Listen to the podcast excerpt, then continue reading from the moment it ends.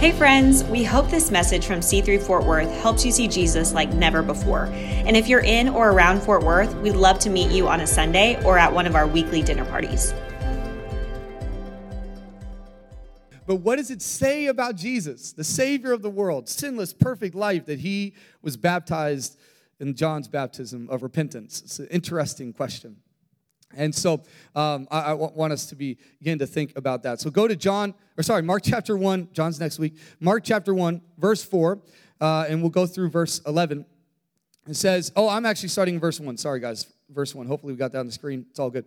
The beginning of the gospel of Jesus Christ. The beginning of the gospel of Jesus Christ. This is Mark. Mark is the shortest gospel that we have of the four, and it's the fastest. I mean, the, immediately, the word immediately appears in the gospel of Mark 40 times. Um, he is he is all about getting to it. Now, what he doesn't tell you is all the things Jesus said. He tells you all the things Jesus did. Mark is as obsessed with the things Jesus did on the earth as the things he said. So you don't see as much. You see most of it, but you don't see it in the same way as you would see it in maybe Matthew or Luke. And John's obviously a little bit different from the other three. But so Mark is here and he's going, okay, I'm going to hit this really hard, really fast. And he's usually, most often, most people believe he's doing it through the lens of Peter. Uh, so, so Mark was not one who bought John Mark Comer's book, The Ruthless Elimination of Hurry. He is not one who says you should slow down. He's trying to get it all in very quickly. He's trying to make sure your daily Bible readings are quicker, uh, not slower. And so he is trying to give you this idea of, of, of minimum picture of discourse and maximum picture of deed, what he did on the earth. All right, the beginning of the gospel of Jesus, the Son of God, as it is written in Isaiah, the prophet says, Look, I am sending my messenger, this is the prophetic word from Isaiah, ahead of you who will prepare your way. A voice of one crying out in the wilderness, prepare the way for the Lord, make his path straight. Now, that word wilderness, we mentioned this in our early last year. We talked about withdrawal and return. That wilderness is this idea that we would step away from, from the earth, step away from the systems of this world, and, and be able to speak to what's happening in the world. In fact, most prophets of the Old Testament would not live in the city limits, they would not live with the people. They would actually live in their own tent off along way out in the way so that they could come back into it and speak to it. Now remember every time you withdraw at least we see in the gospels or in the, in the bible that every time you withdraw you are meant to return. So this is not an idea that you should just escape. It is this idea that you should go and be able to come back into it and see it differently. There's this uh, words game that i have play on my phone on a regular basis. Probably a little bit too much and it's just one of those like uh, unscramble games. So you got six letters you're trying to make as many words as possible. I just cheat and use Safari. But regardless, um, I, I, you, you, you do this game, and what happens is when I can't see the words, I'll put it away for a while, and then I'll come back to it like two hours later, uh, maybe two minutes later. But I, when I do well, it's later, and uh, and I'll come back to it, and all of a sudden, these words that I didn't see before are now visible. It's interesting how when we step away from a thing, uh, when we come back to the thing, we see it differently than we did when we were in it originally. And so there's something about being in the wilderness. The prophets usually sat in the wilderness. Jesus often withdrew. We know that in the Gospels. It actually says exactly that. He often withdrew to the wilderness. And then he would come back and make really important, big decisions. So for us as the church, especially with what went on this week and with what has gone on over the last 18 months, for us as the church to be able to speak to a scenario or situation, we must be willing first to remove ourselves from it. We have to be willing to be wilderness people every once in a while. We have to be willing to be people who are separated from the things that make us feel comfortable, the things that we are used to, the things that, that this world decides makes us who we are, and be able to come back to it with a different vision of what it is. If the church has gotten too comfortable being um, uh, city people in the city limits, always in the action, always in the stuff, always worrying about what's going on, we have to be willing even in our business decisions, even in our family decisions, even in all that, we have to be willing to be wilderness people so that we can come back. And you might come back from the wilderness looking a little bit wilderness. You might come back looking like Scott Tresky with a beard. Oh, I'm just joking. I wish I could do that. I shaved my beard this morning, and I didn't have to clean it up because it wasn't that much. And uh, we, we, we have to be willing to step away from where we are to be able to speak to it. So, so I'm watching what's happened this week, and, and I'm looking at it and going, oh my gosh. No, it's not just what happened this week that's wrong. There, there's so many things we need to be able to speak to, but the only way we're going to be able to speak to it is if we haven't pledged allegiance to one side or the other. If we haven't somehow said that this is the kingdom I live and this is the kingdom I live. We have to be able to speak to it. And the only way you will be able, the Bible, let me just be very clear with you. Christians should be some of the people most comfortable with critique.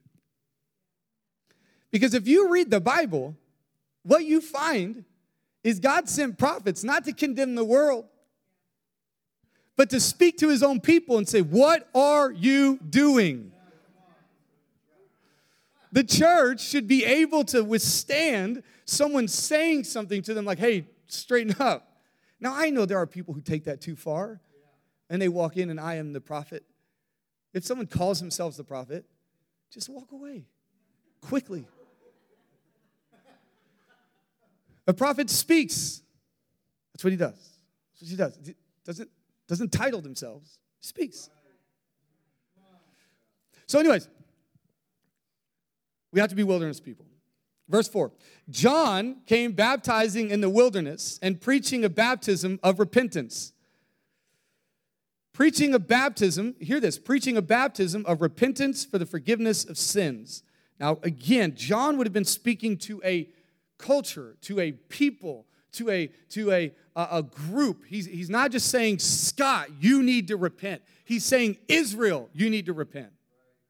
He's saying, Jewish people, you need to repent for what you have trusted the world. Hey, Rome, you also need to repent for the way, hey, blue, you need to repent. Hey, red, you need to repent. Hey, you, we all need to repent for the things we bought into, the things we have elevated. So he's speaking to this corporate group of people saying, hey, step out of what you think makes the world go round. And begin to live a little bit differently. The whole Judean countryside and all the people of Jerusalem were flocking to him. Oh man, I, I just, I do believe this. I, and I, we believe this even at the beginning of what started happening with COVID in March. I absolutely believe that there is a, a, an opportunity for people to begin to flee uh, the city limits figuratively, symbolically, okay? To, to get away from what we thought was going to make everything right.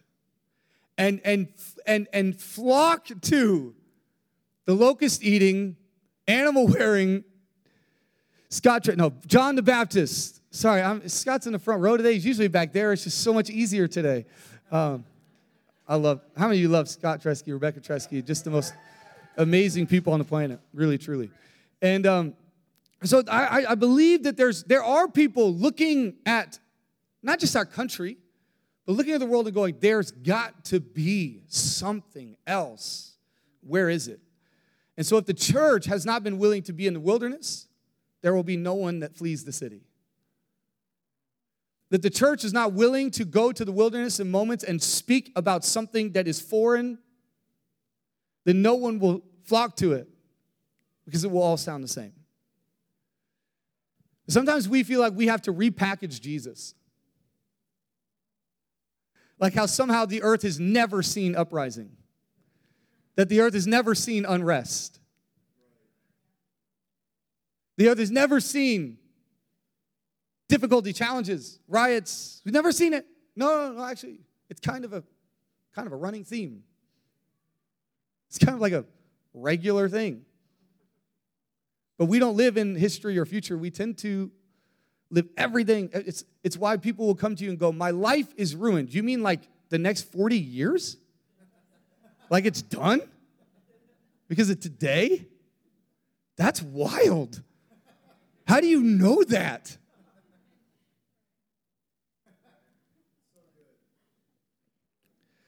The whole Judean countryside flocked to him. They were baptized by him in the Jordan River as they confessed their sins. Now I want, I want, I want, to, I want to throw this at you. This is pre-Jesus. So, so what are they being baptized for? This is, this is before Jesus.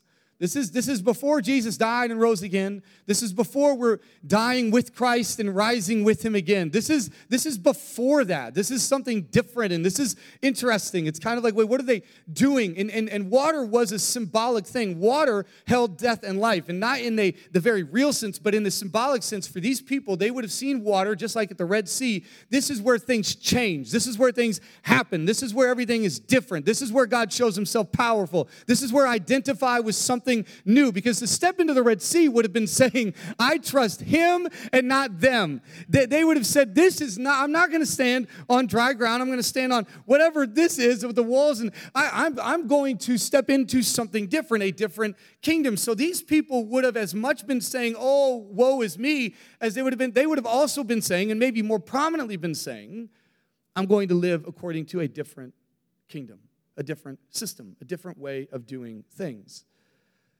This is pre-Jesus. Now, then Jesus shows up. But Let's get let's let's start keeping verse 6. John wore camel hair, a camel hair garment with a leather belt around his waist and ate locusts and wild honey. Now, we always think that's wild and crazy, but uh, they, some think that that may actually not have been that abnormal, and that John the Baptist probably wasn't living alone in the wilderness, but that there were a group of people, a sect of people that were living in the wilderness as well. John just became the mouthpiece. John was born just around the time Jesus was uh, to family of Mary, and so this is this is a pretty big deal. This was purposeful. John was not on accident in this regard. He was preaching someone more powerful than I will come after me. I am not worthy to stoop down and untie the strap of his sandals. I have baptized you with water, but he will baptize you with the Holy Spirit. And so, so John, would, have you ever wondered why John was the one Jesus chose to be baptized by? I know he's being obedient to the Father, but but do you ever wonder why this is the guy that everyone wanted to run to? Why is the guy eating locusts and wearing animal? Why? Why? Why? Like if I showed up at the corner with a bag of locusts, right? Leather belt, I mean, that's redeemable. Leather belt. An animal fur on. Oh man, I'm starting to see some pictures of this week. Anyways, uh, if I showed up doing that. I don't think anybody would go, that guy. Yeah, definitely that guy. I want to listen to that guy. I want to I want to hear what he has to say about how the world's going to go better. I want to know what that dude, I mean cuz look. He's a trend he's a trendsetter. Right? I mean trendsetters always do look a little bit weird. I mean, my guess is this outfit has actually shown up on some runways in the last few years because that stuff is crazy. But nobody went and go, I want to know what they have to say about the future of the earth. But why? Why? Well, here's why.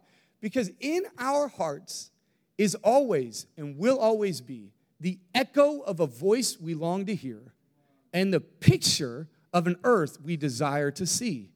And so when John the Baptist starts shouting and screaming, there's an echo. When John the Baptist starts telling them there's a better way, there's a picture. And it wasn't put there by John, it was put there by God. All of us think the earth could do better. That's why even when the earth does better, we still think it could do better. Because our ideal, and even those who do not follow Jesus, the ideal is still heaven. Each side of this argument over the last week believes they have a better way to get to heaven than the other side. Each side believes if we could just get rid of all those people, utopia. As though they don't fight with their friends as if they don't disagree about where they should go to eat and where they should live and who's the best. And I mean, you did see the primaries of each race, right? We, we don't even like what our friends like, but we like it more than what we think our enemies like. We aren't all that smart. I'm just saying. I'm just saying. And so John the Baptist is saying there's a different thing here, ready, a, a, available to you. Come. There's the other reason they're listening to John the Baptist because he was dressed unlike anybody else. because he did not make what everybody else thought was success the, the definition of success for him. Because he was decided that I'm not going to be that. There's a lot of people who say separate yourself from the world and then jump into the latest thing and live in the latest place and have the latest things and living pretty well. And people go, I don't know if I can listen. Why? Because they said to not do that, but they're doing that. I don't know how to handle that. I'm going to let you all decide what I'm talking about. But we all, and John the Baptist had so removed himself from it that when he spoke about something new, they believed he actually had something new. And the third reason is because he pointed to Jesus. The third reason is because he didn't point to himself. He actually said, I can't even, I can't even like wash his feet. I can't even tie his sandal. I can't even be a, like, it is about him. And that's why the next part of this story is so amazing. In those days, when everybody's flocking to John, when everybody's showing up, everybody's getting there and going, I want something new, I want something different.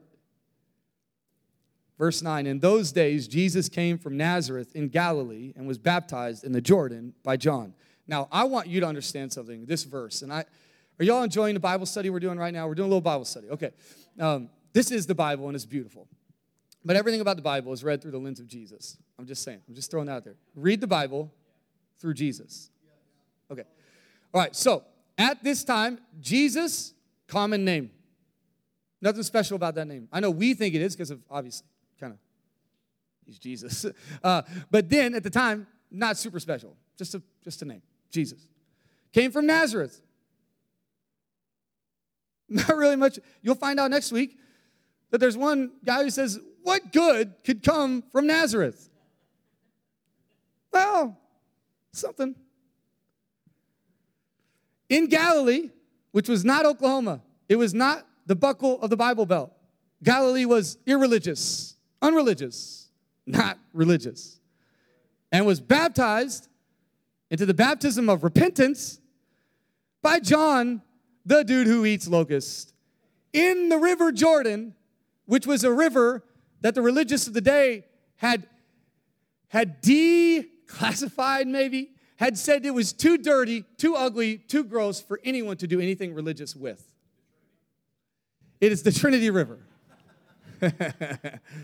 so I want you to hear me again. Jesus, a common name from Nazareth, not much of a city, in Galilee, very unreligious, baptized by John, who eats locusts, in the Jordan, which is gross. If you think Jesus is stuck up, if you think Jesus is holier than thou, if you think Jesus is too good for you, you need to read Mark chapter 1, verse 9 all the time. Because Jesus, just in this one little sentence, tells us everything we need to know about who he is and what his kingdom looks like. It's from uncommon, insignificant places. It's for those who feel like their life is too messed up, too dirty, too ugly. And I don't know how to work the locust part into that, but it's for everybody. Jesus shows up and says, I'm, I'm, you ever hear people go, I'm at the bottom, I can't go anywhere else but here, up but here? There you go. Jesus starts at the very bottom. He doesn't get baptized in a temple from the highest religious leader of the day. Doesn't do any of that. In fact, he just shows up. He didn't have any disciples yet. He's lived 30 years on this earth. He shows up at the river and goes, Hey, it's me. Now, here's what's also really wild. Don't you think Jesus could have, just maybe, possibly, shown up and said, I've got it from here, John. Thanks for what you're doing? Don't you think Jesus could have shown up and go, John, you know that thing you just said about the one that you're not worthy to tie the shoes? Yeah, that's me, so back off. Hey, John, you know the one who said I was going to baptize with fire? Yeah, that's me. I'm that person. You got, you did good, man. Way to go. I'm out. No, Jesus walks up to John and says, I want you to baptize me. I want you to honestly ask this question Why in the world was the sinless, perfect Savior of the world identifying with the baptism of repentance and forgiveness of sins. This is when Jesus becomes Christ. This is Jesus showing you, foreshadowing, this is who I am. I came to die. I came to give my life. This is how we see Jesus. Being baptized into a baptism he didn't need because he wanted to identify with the people who needed it most. He didn't keep one iota of superiority. He showed up and said, I'm going to fully and completely identify with you. That's who Jesus is. Jesus shows us what our movement is all about. Jesus, as David Guzik says, Jesus was baptized to be identified with sinful man, but he was also baptized to be identified to sinful men.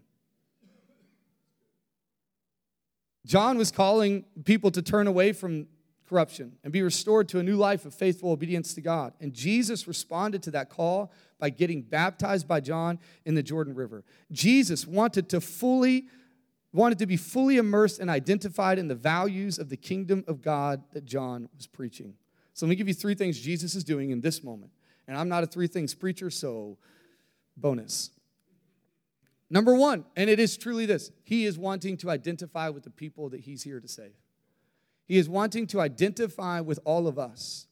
He, why did He get on the cross? Not because He needed to, not because He had to, but because He loved the people who it represented and who it stood for. That's why he looks to the person on his left and says, Today you will be with me in paradise. He is not looking for those of us who think we are righteous. In fact, I would say what we are dealing with in our country is a very terrible bout of self righteousness. We are all deciding which cause is more righteous that allows us to justify the things we do in defense of it. I'm allowed to be ugly when it's for this because this is better than yours. This is more righteous than yours. At the end of time, they will be righteous in their own eyes. So, what should the earth speak to? They should sound like John the Baptist. Yeah, there's one who brings into the earth something different. And that one didn't hold righteousness as something to lord over us. In fact, he said, Oh, I'm going to identify with the unrighteousness, with this, the sin. I'm going to identify with those who need my righteousness, my wholeness the most. Number two, he came to endorse. He got baptized to endorse the message that John was preaching. He was trying to tell people, yes, this is why I came. I came to bring a new kingdom and a new order. I came to bring a different system and a different way of doing life. I came so that heaven could be what inhabits earth. I came to show up and endorse the thing you've been hearing from John because John is not, again, not trying to condemn the world. He is trying to bring it back home like the prodigal son. He is trying to bring it back into the roof it was built to live under. He's trying to say to people, hey, Get out of what you think makes this world go round. Get out of that thing and see what is really there for you. Live according to a different thing, different value system, different way of doing life. And the third is to confirm. The third is to confirm who he was. Because what we see happen after he's baptized is incredibly significant. It is one of, the, one of the strongest pictures of the Trinity in action. And in fact, it echoes of Genesis 1 and 2 when we see the Spirit hovering, much like the dove hovers over Jesus. We see the, the God speaking, and we see the word in action on the earth. And so we, that's why you see John 1 speak about the word, because God, Jesus is the word, the living word of God. Endorse it, identify with it, and confirm it. This is Jesus reminding us remember, Jesus is a model for us. Jesus is a model for who we are and how we should live. He is a pattern that we can repeat. Nothing Jesus does is done only that he would do it. Jesus gives us a pattern and a way of doing life. So he tells us to be baptized. He tells us to, to look at what he does here and to realize that before Jesus started his ministry, before Jesus really stepped into his calling, before Jesus really began to do what he had been put on this earth to do, before he had done that, he gave himself fully to the mission, gave himself fully to people, gave himself fully to the thing God had done. He gave himself fully to it. He showed in this moment that this is what I'm here for. And for many of us, to step into our calling, to step into our ministry, to step into, and no, ministry does not mean pulpit and rows. Ministry means whatever God has put in your heart for your street. Ministry, the serving of people. And, and before we step into that fully, we must die fully. For all of us, we are all on the journey to the cross. Christ is anointed on the cross. Christ's mission is the cross. Yes, resurrection, but it's the cross. The cross is where we die to whatever. And maybe January 10th, 2021 could be a good Sunday to say, you know what? I'm done with all that. I'm, I'm flocking to the countryside. I'm going to find the dude with the locust. I'm going to give myself fully and completely to what God desires for his people. And this beautiful picture here, verse 10 says, As soon as he came up out of the water, he saw the heavens being torn open. Some debate some of this, not in that it happened, but in that who it happened for. We, we tend to think because we just think Jesus is just so awesome, right? That this was for everybody else. This is really for Jesus. Jesus knew God loved him. But this is for everybody else. Everybody else needed to see the, the dove descending on Jesus to confirm that he is the Son of God. And that very well might be it. But if you notice the wording of this, it says that Jesus saw. It says that he saw it. Jesus. Now, maybe the other people saw it too, but we know for sure that what Mark is saying here is that Jesus saw. Jesus saw the sky split open and God's Spirit, looking like a dove, come down on him. This is an account of what Jesus experienced, of what the Father said over Jesus, what the Father said over his Son. And he looked at his Son and he said, This is my Son in whom I am well pleased. You are my beloved Son. See, Mark says it. Holman Christian Standard Bible says it in a personal way. You are my beloved Son. I take delight in you. Now I want you to want to remind you, Jesus hasn't done anything yet. Jesus hadn't done a thing, hadn't healed a sickness, hadn't preached a sermon, hadn't done anything. The only thing he had done at this point was identify with what he was there to identify with. That's all he'd done. God is so pleased with you. When we identify with our humanity, when we identify with our calling, when we identify with who we are, when we identify with our struggles and our failures and difficulties, but also, more importantly, what God has created us to be, man, God doesn't need you to perfect, perf, uh, perfect it. God doesn't need you to do it perfectly. He just needs you to step into it. And He is pleased with you. He so deeply loves you. God never wants you to work from a place of strife or earning he wants you to work from a place of rest and approval. He wants you to understand that you will not do it perfectly like Jesus. Jesus is the ideal, okay? The Bible is not a book of trying to tell you you should have been perfect.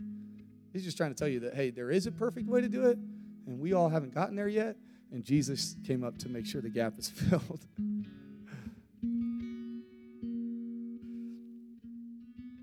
There's something about what God wants to do in His people when we begin to identify with Jesus the way He identified with us. In the same way that Genesis has a dove hovering, this dove comes down upon Jesus, representing the Holy Spirit. Jesus on mission and God pleased. And you and I, in this moment, my goodness, in this moment, especially, of course, you and I have the opportunity to be the people who Take a moment in the wilderness and begin to say, hey, you got questions? You're wondering how this is all going to turn out? You're wondering how this is all going to work? I got something for you. And not to lord it over people, not to somehow submit people to our way of looking at things. But to, but to identify fully and completely the way Jesus did with those who need to hear it most. How do we see Jesus? Well, we see Jesus fully identifying with us. How do we see Jesus? We see Jesus endorsing the message of John, which is to say, come out from all the stuff that makes you think you are who you are. Come out from all the stuff that thinks that the world thinks is everything. The world thinks makes everything. The world thinks is, holds all the keys. And come out from all that. Get away from all that. Repent from thinking that that somehow is going to fix all the problems. Step out from that. And then when we do that, we step out of that and we go, God, I trust you. He goes, I know, and I love that. I'm so pleased with you. I so love you. I, am so happy. I, am so thankful. I, I love you. So I am so well pleased with you because I made you, because I shaped you. What do we see about Jesus in his baptism? That he came so fully and completely for you and I. And now we can see Jesus really. Now we can see Jesus truly. The one from Nazareth in Galilee being baptized by the dude with locusts in the river that's gross. Lord, I thank you so much for who you are. I thank you for what you've done. I thank you, Jesus, that you were not too good for us. But in fact, in fact, you were willing to come to our level. You were willing to show up in our place. You did not think of yourself so highly that you would not show up in our place. So, God, I pray that everyone in this room knows you are so pleased with them. You love them, you're so for them. And Jesus, you are so ready for us to fully identify with you because you have fully identified with us completely. You didn't, you didn't have to be baptized. You didn't have to go to the cross. But you did because the people you love and the joy set before you. But let us be the church that steps out from the kingdoms of this earth, keeps our eyes upon Jesus, puts our eyes upon things that are lovely and pure and righteous, puts our eyes upon things that are worthy of praise, puts our eyes on things that are life and hope, joy and faith. Puts our eyes upon Jesus, the author and perfecter of our trust and belief and faith. God, I pray that today, right now, we would honor you, trust you. Thank you so much. Today, right now, I think there's people watching online, there's people in this room who are making that decision to say, I am with Jesus. I'm with Jesus because I've heard today, I never knew it, but He was so fully with me and He is with me. The Holy Spirit, you are speaking. I want to give you just 30 seconds. And uh, you may be new to this, but I just want you to ask God Hey, God, what do you want to speak? What do you want me to hear? What do you want me to make sure that I walk away from today with? What do you want me to put into action? What do you want me to fully trust? Holy Spirit, speak now. Hover over what has not yet been made and empower me to see it come.